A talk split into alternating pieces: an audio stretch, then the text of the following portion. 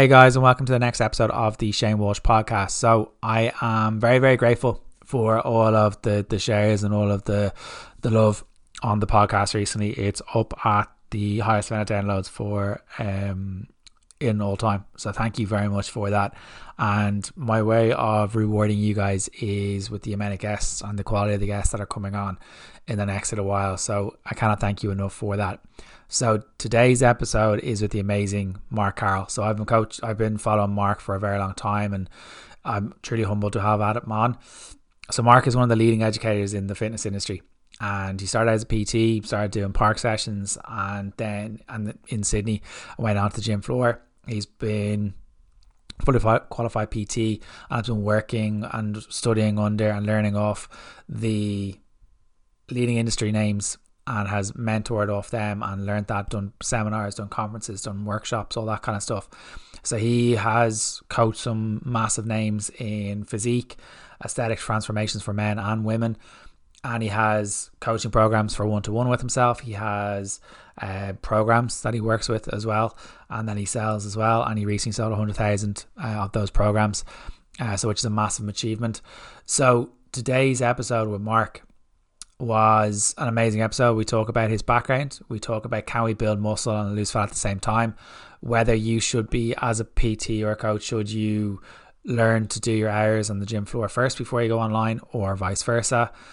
We also talk about do you what's a sign of a good session? Do we need to be sweaty or being sore? Is that a sign of a good session?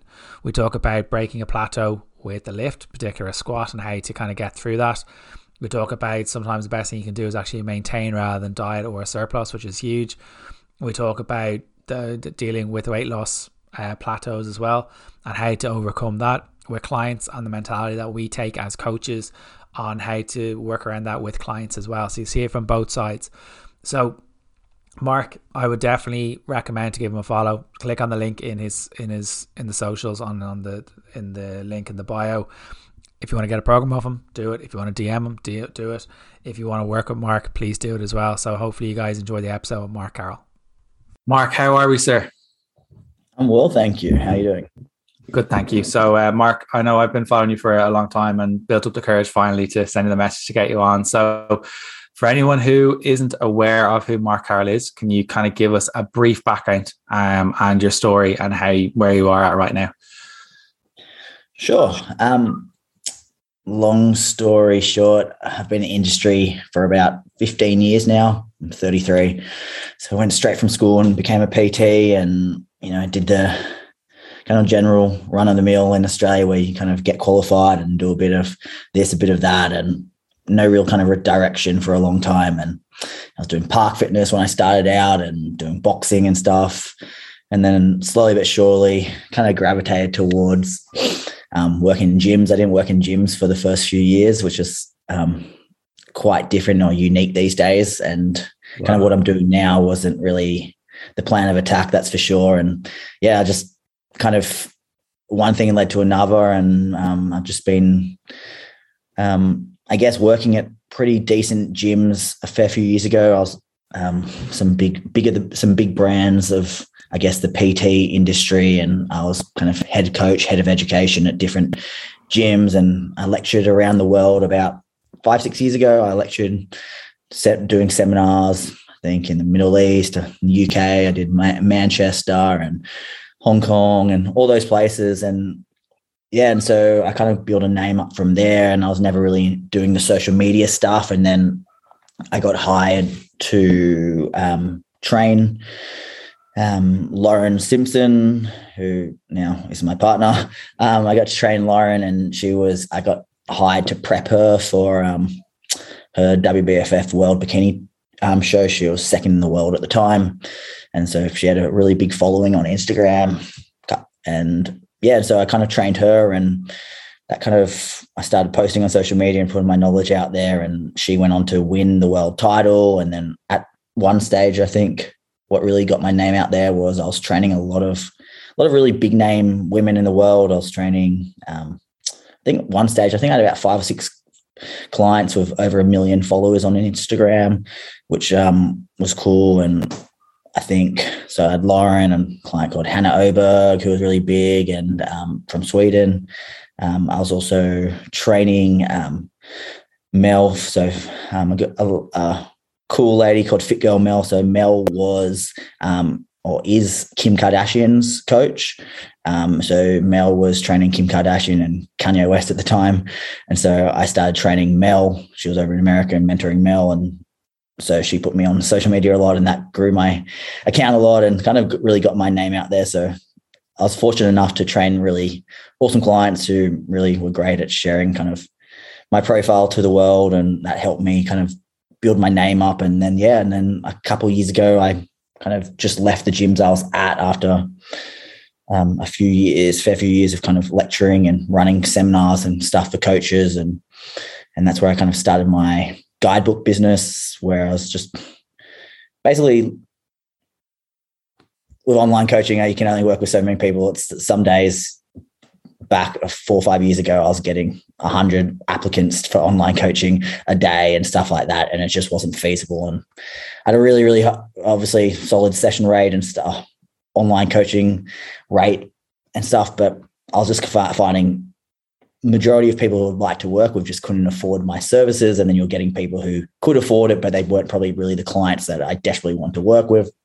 And that's where I kind of got into the idea of just creating super, super cheap products where, um, yeah, it wasn't personalized, but I was showing you like the, my methods that I was literally using with people and they could get for a one hundredth of the price of what my private online clients were pay, um, paying. And then, so that way I felt like I could at least kind of impact people and other people around the world could use my methods because it was just wasn't feasible, obviously, to take on so many people. And then, yeah, and that led to um, kind of really building a big business out of that, which was never the plan. I just was kind of hoping to put something out there just to have, a few more people use my methods. And um, yeah, as of recently, I think a couple months ago, we we passed 100. We passed, I think, in February, March. I think we hit 100,000 training programs I've sold um, in the last three years, which is pretty cool. Um, and yeah, and so it's I like to kind of say it's my kind of thing is um, there's a lot of smarter guys out there than me, you know, with really fancy degrees and whatnot. And but that's never really interested me. My thing's just always been about being the best coach in the world, and that's my mindset. You know, I don't think you need crazy fancy degrees and all that. Just been about results. And you know, I've coached world champions. I've coached some very famous people. I've coached very successful people, and every which way, it's just kind of been about results. And when I was at different gyms around the world, lecturing and all the people I lectured to then produced great results. So that's kind of been my, I guess, long story short elevator pitch of just, um, yeah. So as I always say, there's a lot of smarter people out there than me and stuff, but I just don't think that's everything to being have it being a great coach who delivers results.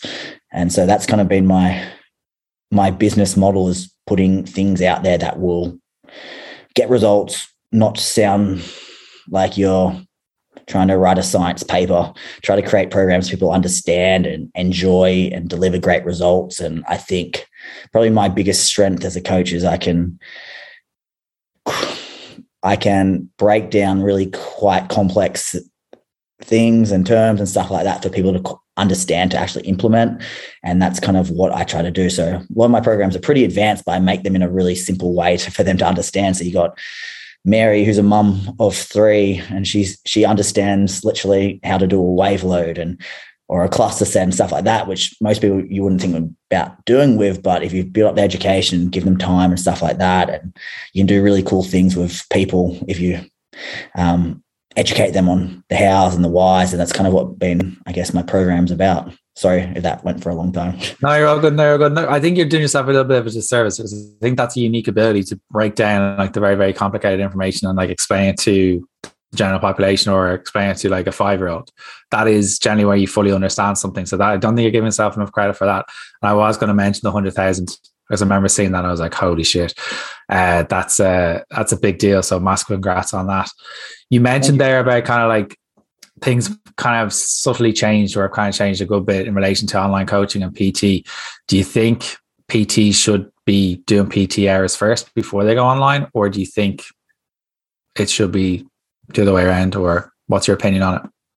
Yeah, so to be really honest, like when I first started online coaching, I was at the top of my game as a coach, education, getting incredible results with people in the world. But I was honestly not a great online coach because it's a different world coaching people online. Like it's a lot about having great systems in place and understanding how to talk to people in a different way and being great with emailing and biofeedback, all these different stuff. So I think coaches and and I I got into online coaching about four years ago at the gym I was at kind of forced me kind of into it when I was just happy training face to face and uh, this 50 sessions a week and then all these sessions online and it's I feel like you have to kind of go all in one or the other to really do it well for the most part. And then if you really want to gravitate towards online, you have to do that really well and focus on that.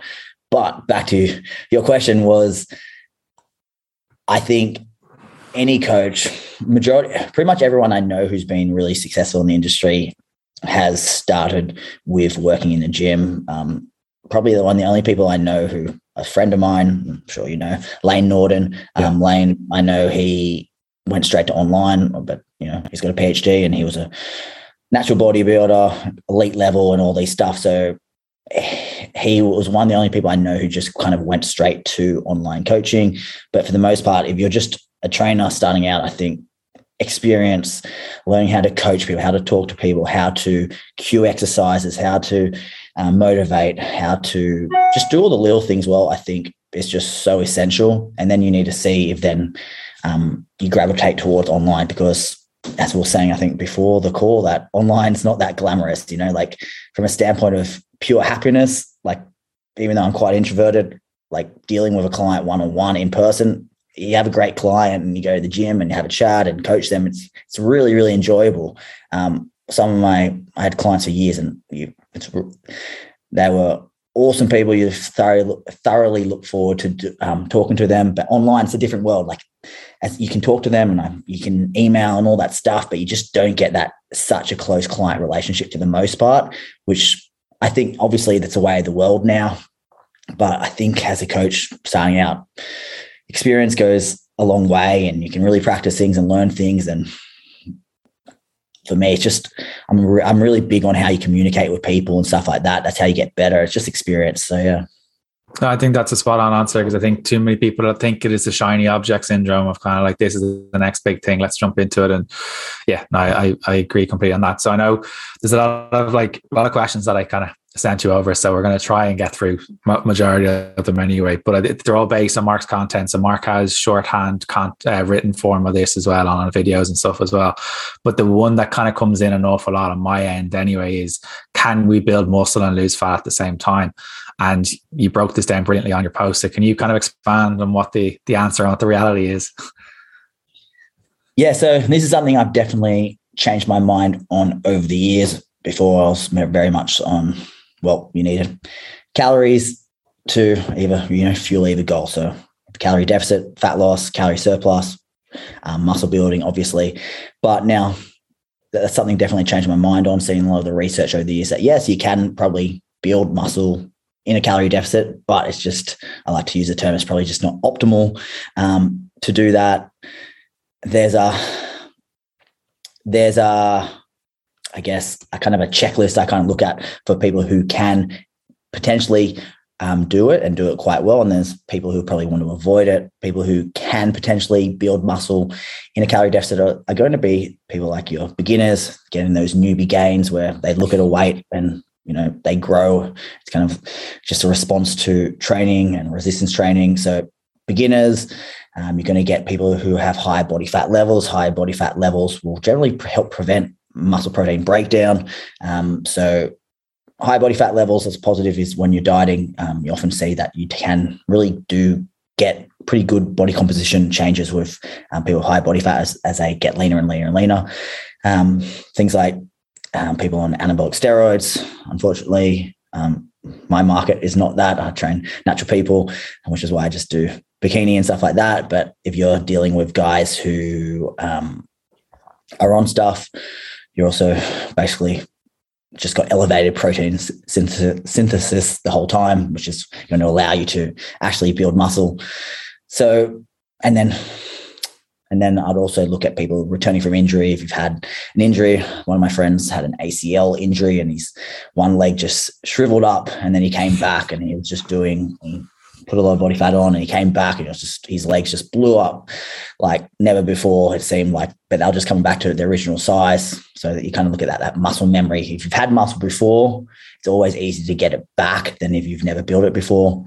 Um, and then in, in saying that, so there are the people you can kind of look at for building muscle and the people who I tend to shy away from trying to build muscle and lose fat at the same time is going to be more advanced athletes, more advanced clients who something you want to look at is, you know, fat loss is simple, but it can be really hard. Muscle building is quite simple, but it can be hard. So I'm a big believer in life. If you want to do something well, kind of pick something and do do it really, really well, and just try not to do a bit of everything and get nowhere. And that's kind of the way I look at training. So if I've got my clients, we've got short windows. We I want to optimize it between the next show or a photo shoot or whatnot. So I try not to get the best of both worlds because often the best of both worlds for most people can lead to not really getting anywhere too fast at all. So if you're trying to build muscle in a deficit, what I always look for is to keep the deficit quite minimal. I think I, saw research the other day actually on this. Um, once the calorie deficit seems to surpass around about 500 calorie deficit, muscle building basically just drops off the potential. So keep the calorie deficit quite minimal if you're trying to recomp, um, and then things like the basics. That's where I think I spoke yesterday about a fair bit. Things like meal timing, dividing protein sources, or um, protein servings throughout the day um, is going to be again more optimal to stimulate muscle protein synthesis throughout the day.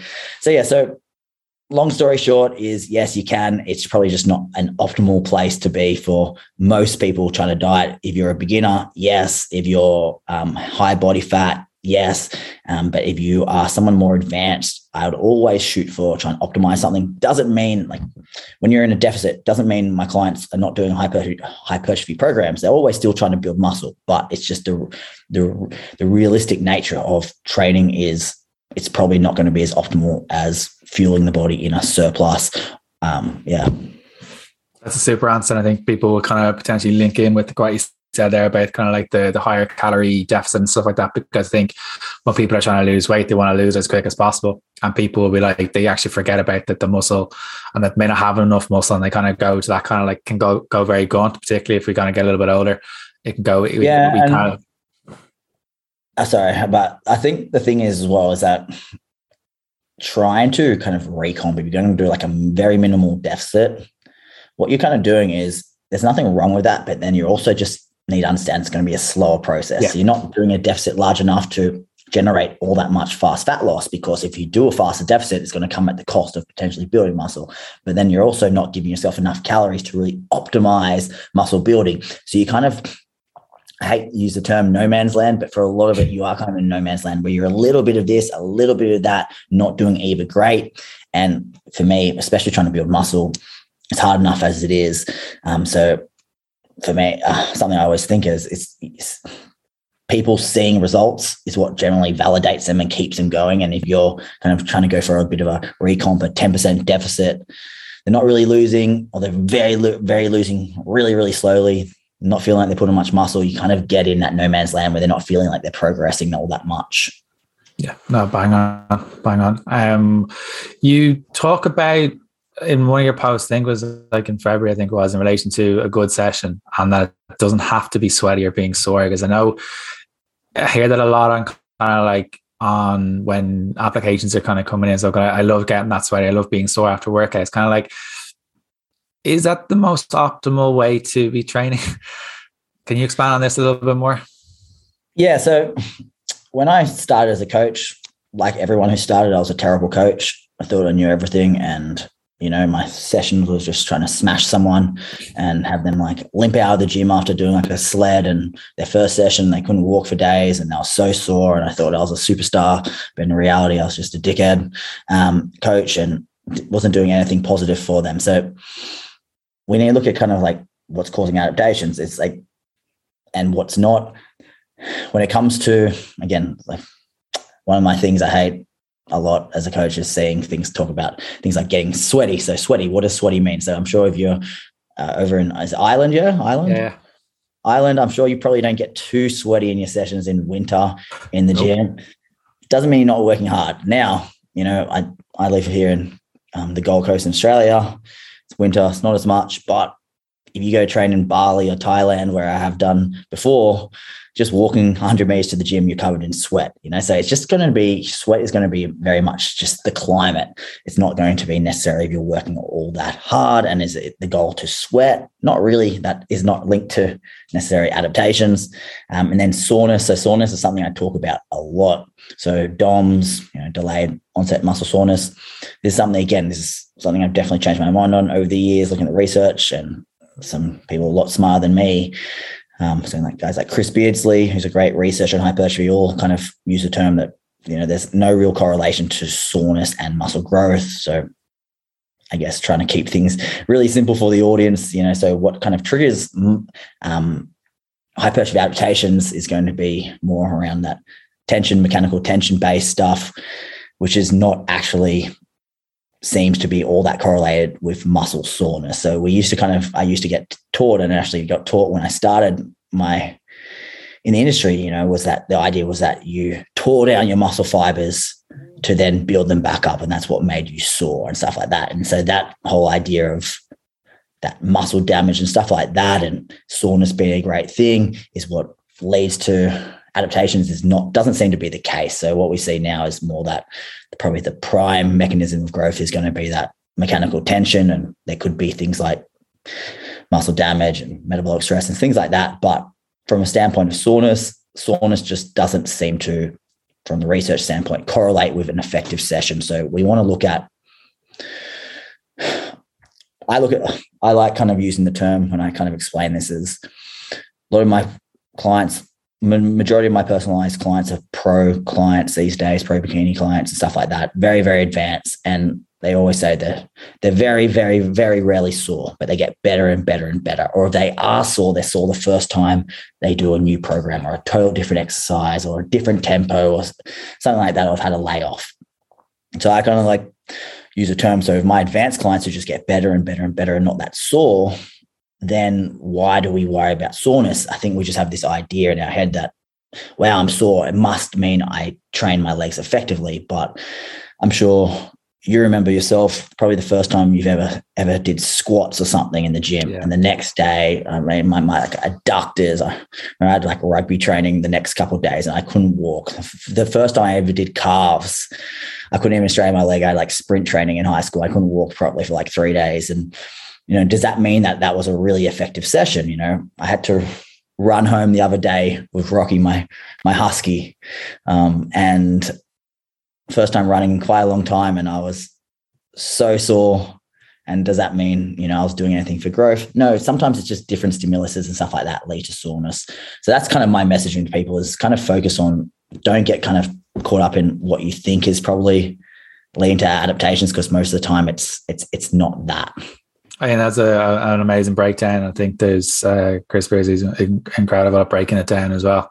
Um, and I think I think too many people are kind of like, well, I need to be sweaty to have a session, or I need to be sore to have a session. Like, obviously, it's going to be times, as as Mark has has brilliantly said, in relation to when he's changing new program or you're new to the gym, you're going to be sore for the first couple of weeks, but you shouldn't be sore after every single session. It could be a, a thing that you're under recovery, you're not getting enough sleep, you're not getting your nutrition right, all that kind of stuff uh, is at, at play. In relation to kind of actually going into kind of like linking in with kind of lifting and kind of like you talk about squats and that side of things, in relation to kind of plateauing with a lift, I think this is where a lot of people can struggle, and, and, a lot of people can also ego lift, which is which is a different beast altogether. Um, how do you and what advice would you give if someone is struggling to particularly with their squat in relation to kind of getting past, say they're stuck at, say, 70 kg, for example. What examples or techniques would you use with a client uh, on kind of building past that block? Sure. Um, all right, so I always try to layer it in for kind of level of detail I want to go. Um, all right, so I'll try to keep it simple and I'll kind of run through uh, a kind of a checklist of things what I'd look at as a coach. If, so if someone kind of came to me and said, my squat's plateauing, number one, as a coach, I'd look at their technique. So technique, what's going on there. So as a client, I'd have them film their lifts and send to me. So techniques off, we're always going to not be in, I guess, the most mechanically advantageous position to lift as heavy as possible. So as unsexy as it is, getting your technique correct is going always going to optimize the process. Then when it comes to using the squat, so whatever you want to get stronger at, so strength adaptations and hypertrophy adaptations are a little bit different. If we want to get strong at something, it's probably from the research shows that you probably want to do that first in your workout. Um, hypertrophy adaptations, I don't think it seems to be that imperative that you do an exercise first. And whereas strength adaptations, um, strength's primarily a skill, or you get more neuro- neurologically efficient at it. So prioritizing what you want to get stronger at and doing it first in your workout is always kind of the first way I'd go about it. So if I want to bring up a squat and I look at someone and they're coming to me and telling me they're not squatting and they're doing, say, their deadlifts first and then they're going to a squat. Simple swap is just to prioritize a squat and have them do that first in their workout when they're fresh. Second thing is is obviously um, use rest periods. If you're training, um, I train obviously my audience is predominantly women, and some of them, I'm sure you've experienced yourself. They they they they're not big fans of rest periods. They tend to lift heavy and they, they're weapons. And I've got clients they squat 100 kilos and then after like 45 seconds they want to go again and it's like no no no no wait wait wait and um, women have a fantastic ability to recover really quickly but i still want them to recover longer so starting using um, rest periods for longer and then looking at things kind of obviously if you want to get more in the kind of nitty gritty of programming is kind of like frequency so are you squatting once a week well, let's try to drive up that frequency. Maybe squat twice a week or even three times a week. Squat is an exercise that can handle a fair bit more volume than, say, a deadlift. And I think it being a skill, the more you can practice, get those repetitions out. So I w- that's how like a big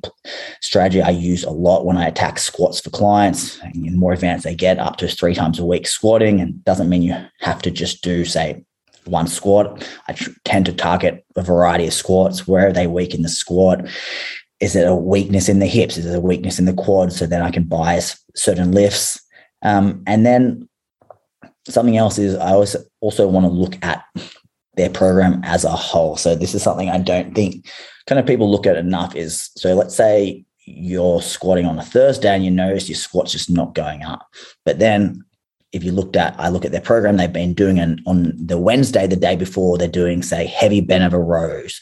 Or and then, then Tuesday, they're doing heavy deadlifts. So they're fatiguing their lower back a lot.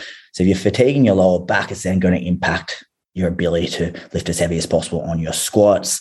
So look at kind of what you're doing around your squats. What are you doing the day before? Can we have a rest day before your squats if that's what we really want to bias? Or if we want to need to do an upper body day beforehand, then can we choose say more vertical pulling or if we do horizontal pulling like rows can we sub out a bent over row so with a more chest supported seated row things like that so we can take off um, pressure off the lower back to give it more recovery so things like that as i'm just kind of looking at like a jigsaw piece and you're just kind of problem solving you start with the most obvious bang for buck um, technique then exercise order, do it first, and then you can start getting nitty gritty, a bit more of like how often they squatting, what kind of squats, looking um, where are they weak in the squat, and then the big thing is kind of promoting recovery around it. Are they having recovery the day before? Are they doing a lot of heavy hinges in the day in their program? So maybe we deload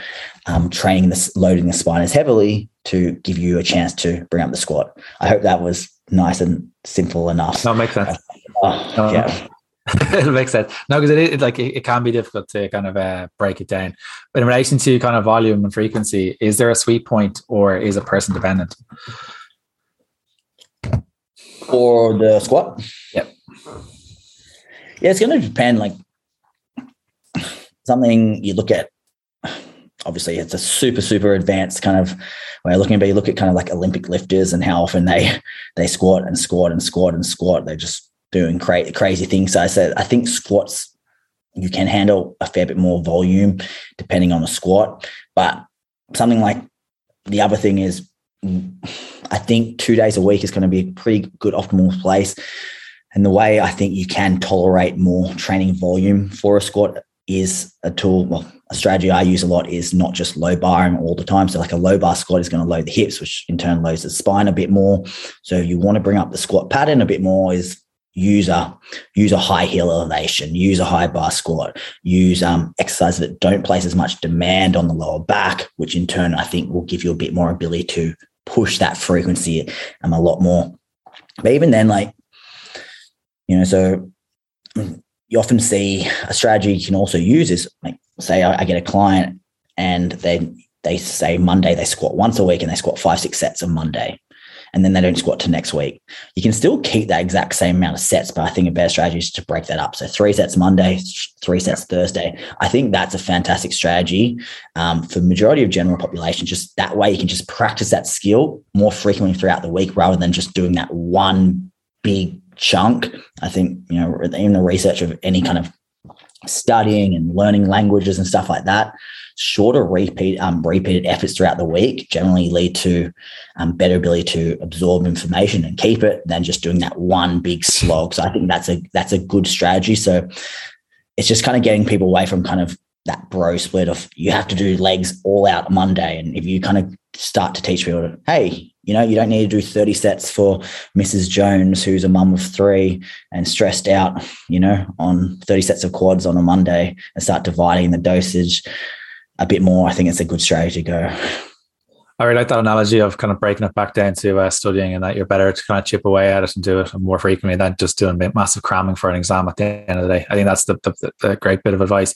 And sticking with kind of surpluses and or not surpluses, but plateaus in relation to kind of weight loss, because I think this is one part that I think a lot of people do struggle with. They get to a point, whether they've been adherent or coherent, uh, is a very different question.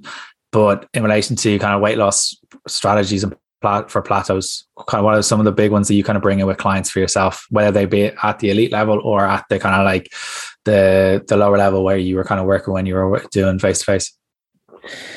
Yeah, so weight loss plateaus are an interesting one because it can be a number of things. So you always feel like a bit of a cunt kind of saying this to clients, but it kind of goes back to are they actually doing the calories that you're you're kind of giving them? And that's something obviously elite level, you're not worrying too much about that. They're normally pretty spot on. But for the more general population, are they are they actually doing the 1600 calories um, that you're you're giving them and stuff like that? So step one is actually figuring out what's the actual true in, intake and stuff like that. Are they actually being spot on and you know tracking and not just eyeballing and stuff like that. So something I'm big on is tracking. I know a lot of these days you see a lot of stuff where people are like, oh, you don't need to track and stuff like that, which I 100% agree.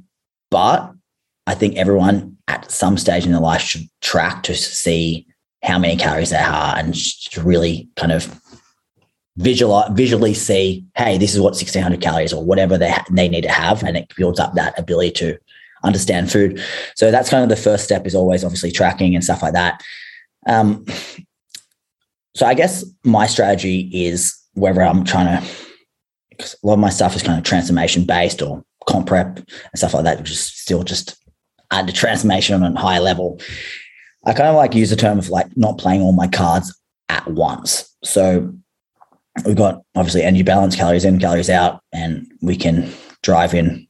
Um, we can we can do two things. We can decrease calories in, so you have less calories to continue creating a, a negative energy balance, or you can increase calorie output to again increase that energy deficit. So basically, number one, obviously figure out what they're doing, and then number two is well, how long they've they been dieting? Um, did you get even their TDE correct, and all these things? And so if someone's plateauing, I think I'm not sure if you you see it much, but people freak out. Like from from my business and stuff, obviously working with a lot of people in mass and stuff like that, people freak out when they plateau and they think, "Oh my god, my body's broken." They started dieting on seventeen hundred calories and for seven weeks, and they lost four kilos, and now they're not losing, and they freak out and they think yeah. the calorie deficit doesn't work. So I think it just goes back to education that hey, it's normal. Your body, through metabolic adaptation, through weight loss, you weigh less, and now you expend less calories. People understand that. So again, for me, you simply take away, take away. So you can obviously either increase calorie um, cardio or decrease calories. So nothing I do is all that exciting. It's just a really methodical approach. So um, I generally like to decrease calories to a certain point before driving up calories out too much. Um, and so I chip away, chip away, chip away until I get to a certain point. Then that's where I then increase calorie expenditure and driving up cardio and things like that. But I'm a from a standpoint of body fat loss, obviously you've got two different people. Some people would prefer to do very low calories and no cardio. Other people would happily yeah. do much more cardio and stuff, more output to keep cal- calories a bit higher. For me, for I guess your audience being a more general population, I'm I'm pretty big fan of more just um, calories dropping first, just because I think it's such a a much more efficient process. So you've got a busy, busy mum or dad, and they're working a corporate job. Um, I've seen before. I've seen firsthand that you know, I've trainers, the clients, they had them on, I think, 1900 calories or something for a woman at 60 odd kilos, but they didn't want to take the calories away as a coach, so they kept driving up the steps. So they had a, a corporate mum, and she was doing like 16,000 steps a day, and I was like, and so she left her coach, and I just asked like why are you doing so many steps? And why? And she's like, I'm not even hungry. I'm going crazy with these steps. So all we did was brought the steps down and created a much larger calorie deficit. And we just found a strategy to which worked for the client. So again, it's there's nothing too magic when it comes to fat loss plateaus, really. So you got three options: decrease calories, increase cut calories um, out, or a simple strategy is also not that it's a, a magical magical way to generate more fat loss, but when adherence starts to waver, it's just give them a break. So I'm a big fan of short diet breaks. Yeah. Um, I did a podcast the other day on diet breaks and refeeds. Just having giving someone a mental reprieve from dieting can be a fantastic way um, when dieting uh, adherence levels start to struggle and motivation like that. So teaching people like I'm a huge fan of you know fast results and all that stuff, but I'm also a huge fan of having a break, knowing when to push it, and then also knowing that it's okay to back off. Fat loss will always be there, the gym will always be there. So having a one week, two week break is fine to then get back into it. And what alarm bells do you look kind of look out for with clients in relation to looking for that? Do they need the the the, the diet break? I guess it kind of it will depend on the client. So if I go if I have a client where I'm pushing more aggressive approaches, I would naturally kind of not wait too much for necessary those alarm bells. Like if I'm pushing someone who wants a really aggressive deficit, my my approach is cool. If you want to go an aggressive deficit, then I'm going to automatically bring you up every couple of weeks. But so for someone who's a, a slower and steady approach, it's a, it, it can be a hard one because before I guess a couple of years ago when I started learning about diet breaks, I thought they were this magical thing where you put, brought someone's calories up and their metabolism was suddenly or restored and things like that. These days, you'll see that if when someone gets a lot of momentum, do you really want to break that momentum? It's just because that's it's been six weeks, yeah. seven weeks, eight weeks. And that's something I think as a coach, I've made mistakes in the past. I finally got someone who has struggled for weight loss for years. And after six weeks, they've lost three, four kilos. They're in the zone. And now I'm telling them they have to eat 600 calories more. And they do that. And all of a sudden, they can't get the momentum back. So I like the question that you had about alarm bells and stuff like that. So before I was a little bit too like, oh, it's been six weeks or seven weeks. I'm a bad coach if I don't break it up. These days, as you said, biofeedback, it starts to feel like um,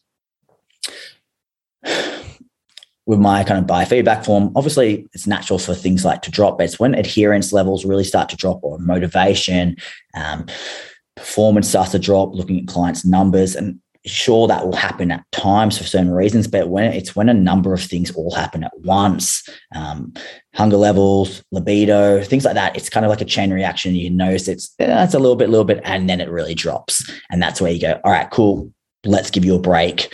Um, and so that's the power of kind of just I think just kind of like a deload, auto regulation, seeing what's actually happening and not just diet breaking to, hey, you have to diet break every six to eight weeks because it's looking for actually that biofeedback. How is performance dropping? How's that motivation level? So a question I ask is, how excited you to be in the gym? Uh, how do you feel during your session? And when they start to just really, really tank, that's always ideally if you can if you can get it pre-tanking is the, is the way to go when you can kind of sense they're onto that next level of dropping off. That's where a diet break can do a lot of good for a client. And it might seem like hey this is kind of counterproductive but in the long run it actually allows them to get there.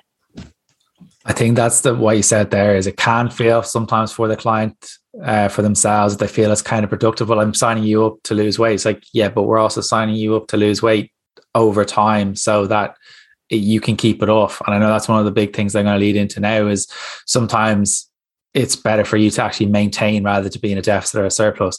I think an awful lot of people forget about the maintaining element of things. It's it's not sexy. It's like online coaching. It's not sexy. Uh, can you kind of expand a little bit more on sometimes the best thing you can do is rather is maintain rather than actually being in a deficit or a surplus for for an individual? Sure. So one of the terms you always hear in life and on like shirts and slogans and all this stuff is if you're not growing, you're dying and all this stuff. It's like you have to be doing all these extremes in life and you're not going kamikaze on every goal and you're a bad person and whatnot. That's a cool mentality to have sometimes, but also sometimes it's cool just homeostasis can be a nice place to be for a while.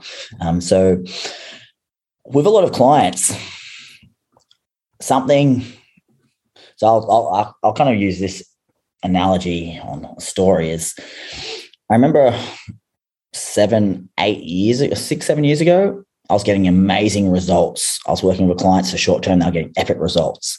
And I remember um, I did an internship. I'm not sure if you know Luke Leaman from Muscle Nerds. Yeah, Luke's been on. Luke's been on. Yeah. So Luke, and I remember I did an internship up in Brisbane with Luke and I was showing him all my results. And he was like, Yeah, but what do they look like six months later? And I was like, what, what do you mean? And Luke's like, well, yeah, they yeah, you got great results for them, but how they look later, like what are they at? And a lot of the times you don't really think of that as a young coach. Like, well, they got that before and after, cool, job done. Yeah. And Luke did a great job of kind of instilling in my mind and that, well, that's that's part of the job. Congratulations, you got momentum for them, but how are they going to be for the next few years and stuff like that? And so that's where I kind of got started to learn more about reverse dieting through Layne Norton and stuff like that. And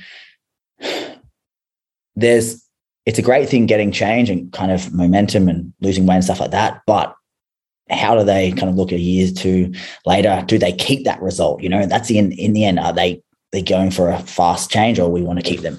So teaching people that it's okay to just cruise where you're at and you don't always have to train insane year round. It's okay to spend time at your calorie maintenance. So a lot of people struggle with they finally lose weight and then they're scared to death to go back up and they think if they increase their calories they're going to put all that weight back on so if you can teach people that it's okay to spend time out of deficit maintenance you don't need to go to a surplus you don't need to build more you don't even need to even a guy you don't always need to be trying to crack um, crush every pathway to growth it's okay to spend time chilling um, it might not be all that exciting but I know, like, you know, with work and stuff like that, I'm sure anyone who works a lot, it's like you get really burnt out trying to push and push and push, and you're pushing your business. And I get that a lot and stuff. And then you think, well, yeah, I think I'm driving and doing all these things, but I'm getting more stressed, more unhappy, and for what cost? And sometimes you can just, you know, that's why people go on holidays and stuff like that and have a break. But, you know, and with nutrition, a lot of people then go, oh, I'm just going to go in fuck it mode and just eat shit and stuff like that. And then they put it back on. If you can just educate someone to still stay on top of their, their nutrition, but they don't have to be in an aggressive deficit or even a deficit, they can spend time at maintenance and just chill there. And you often find that they feel less stressed. They start to enjoy the gym. They start to feel less pressure to have to do amazing things in a short time and whatnot. And I think it's just a standpoint of um, you know, often use the term like fat loss is not linear and stuff like that. But momentum in life doesn't always have to be linear. You can, it's it's having control of when you want to push things and then regress things and hold things steady. It's, it's actually a good place to be to sometimes just slow things down to in the end, I think often you'll actually get where you want to go uh, in the long term. rather than going car crash headfirst into a wall. Exactly. Um, you you you sp- you spoken about the likes of Luke and, and Layne and and the amazing people you have around you. How important has that been for you to have been able to sponge as much information off them and been able to kind of learn off kind of like the top guys for you in relation to your own learning curve? And what advice would you give to someone who is potentially starting out or in their infancy in regarding their own coaching career in relation to kind of trying to learn off people? Who would you go to? Yeah, so I often kind of joke that you know my biggest asset in life with kind of my business and it's not kind of my knowledge. It's it's of being like super super smart and all that stuff but i'm smart enough to go seek out people who are smarter than me and learn from them. That's kind of, kind of my biggest biggest asset is being resourceful and to kind of know my strengths know my weaknesses and know to go and ask for help from people who are more experienced and more knowledgeable. And so that's been a real driver of any kind of success i've had is because i've worked really hard to seek out people to learn from them. And, you know, so it's like the number of people I've learned off, and often lots of them agree with some things and contradict each other and other things and stuff like that. I've learned off many different people. But the goal of knowledge and learning is to, oh, cool, I want to learn off that person. You take what you like and take what you think is valuable yeah. and then leave the rest. The goal is not to be, you know, um, you know, I'm friends with like Kassem Hanson and stuff like that. And next, then the goal is not to be the next Kassem. Or when I was learning from Charles Poliquin, the next, the goal is just kind of be the best I can be. And as cliche as that sounds, and to do that, you kind of, it's cool to go to someone and pick their brain on topics and it gives you confidence and you see, you know, what's worked for them, what hasn't, and what their feelings are and that. It's, it's quite a, I don't know term, it's kind of a comforting thing knowing that other coaches, even more advanced than you when you're younger, have had struggles and changed their mind on things and had made mistakes and stuff like that. So it's been very pivotal for me to interact and fortunately, you know, create good friendships with people like that. Um, yeah, so and still to this day, you know, I you know talk to people and you know sometimes a lot, a lot, of my friends in the industry and stuff, I don't agree with everything they say, and they don't agree with everything I say. But we, I think we agree with most most things. And then you kind of, as I said, take what you like and don't like and whatnot. Um, in terms of recommendations, you know, guys like um, Kassem Hanson, I'm friends with from N1 Education. He's excellent. Um, my friend um, Paul Carter from Lift Run Bang is um, puts out great hypertrophy content as well. Um, Layne Norton, obviously, um, has been a big mentor of mine with nutrition, and you know, um, very, very much kind of have been a fan of kind of their their practices around nutrition stuff like that. And back, unfortunately, um, before he died, Charles Poliquin was a big influence on program design and things like that. So it's actually quite contrict, contrict um, people who had quite contradicting philosophies on around yeah. a lot of things and stuff like that. So like Charles Poliquin, like I was a huge fan of his resistance training, strength training, wasn't a huge fan of his nutrition approaches. But then um, Layne, super different nutrition pro, um, protocols and stuff like that and knowledge and stuff like that. So you go to a coach, you don't need to bow down to them on everything, everything they do. I was like, cool. I loved Charles's training. I didn't really agree with his nutrition stuff. So I went to a different um, resource for nutrition and then and whatnot. And that's kind of the way I've always kind of gone about it. It's just kind of like just leveling up, taking a little bit from this person, a little bit of that person. Um, so yeah, so I never was a big, I never went did the fancy uni degree and all that. My money has been spent on internships around the world. Um, one of the best internships I did, I went to LA. I went to see, I'm not sure if you know Stefan Cazalt um, mm-hmm. from Kilo. I did a five day private internship with Stefan over in Huntington Beach four or five years ago, which was really valuable things like that. So I did um, internship in Germany with Wolfgang Unsöld, a strength coach there who was amazing and stuff like that. So being Australia, it's tr- literally, you know, traveling to the other side of the world to go learn has kind of been what's really driven me. And yeah, so that's kind of kind of where I'm at. So all those kind of guys um, are all excellent resources. And I don't think coaches these days realize how lucky they are because majority of stuff you see on social media, they're just used to used to pay thousands of dollars just to get that information and travel around the world. Now they're literally just doing it for free on an Instagram post. Um, so yeah, it's, it's, it's, it's, crazy times. I think people are very fortunate and, and I don't think they realize just how much great content there is from good people out there these days. I, think that's an amazing point to kind of finish up on that. Like, there is so much information being put out there, so much amazing. There's also a lot of shit out there. Don't get me wrong, but the people that uh, Mark has spoken about are the, are the ones who are at the top of the game. So, Mark, I cannot thank you enough for giving up so much of your time for having a chat. And where can people find out about yourself? Where can people find out about your programs, the podcast, and everything else about you?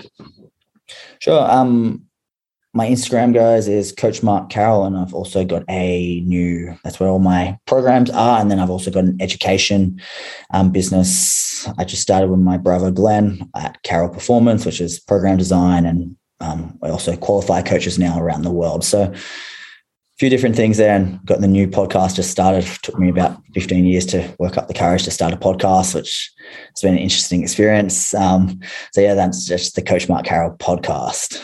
Amazing, Mark. Can't can't thank you enough for for coming on and sharing so much knowledge. Thank you so much. My pleasure. Thanks, guys.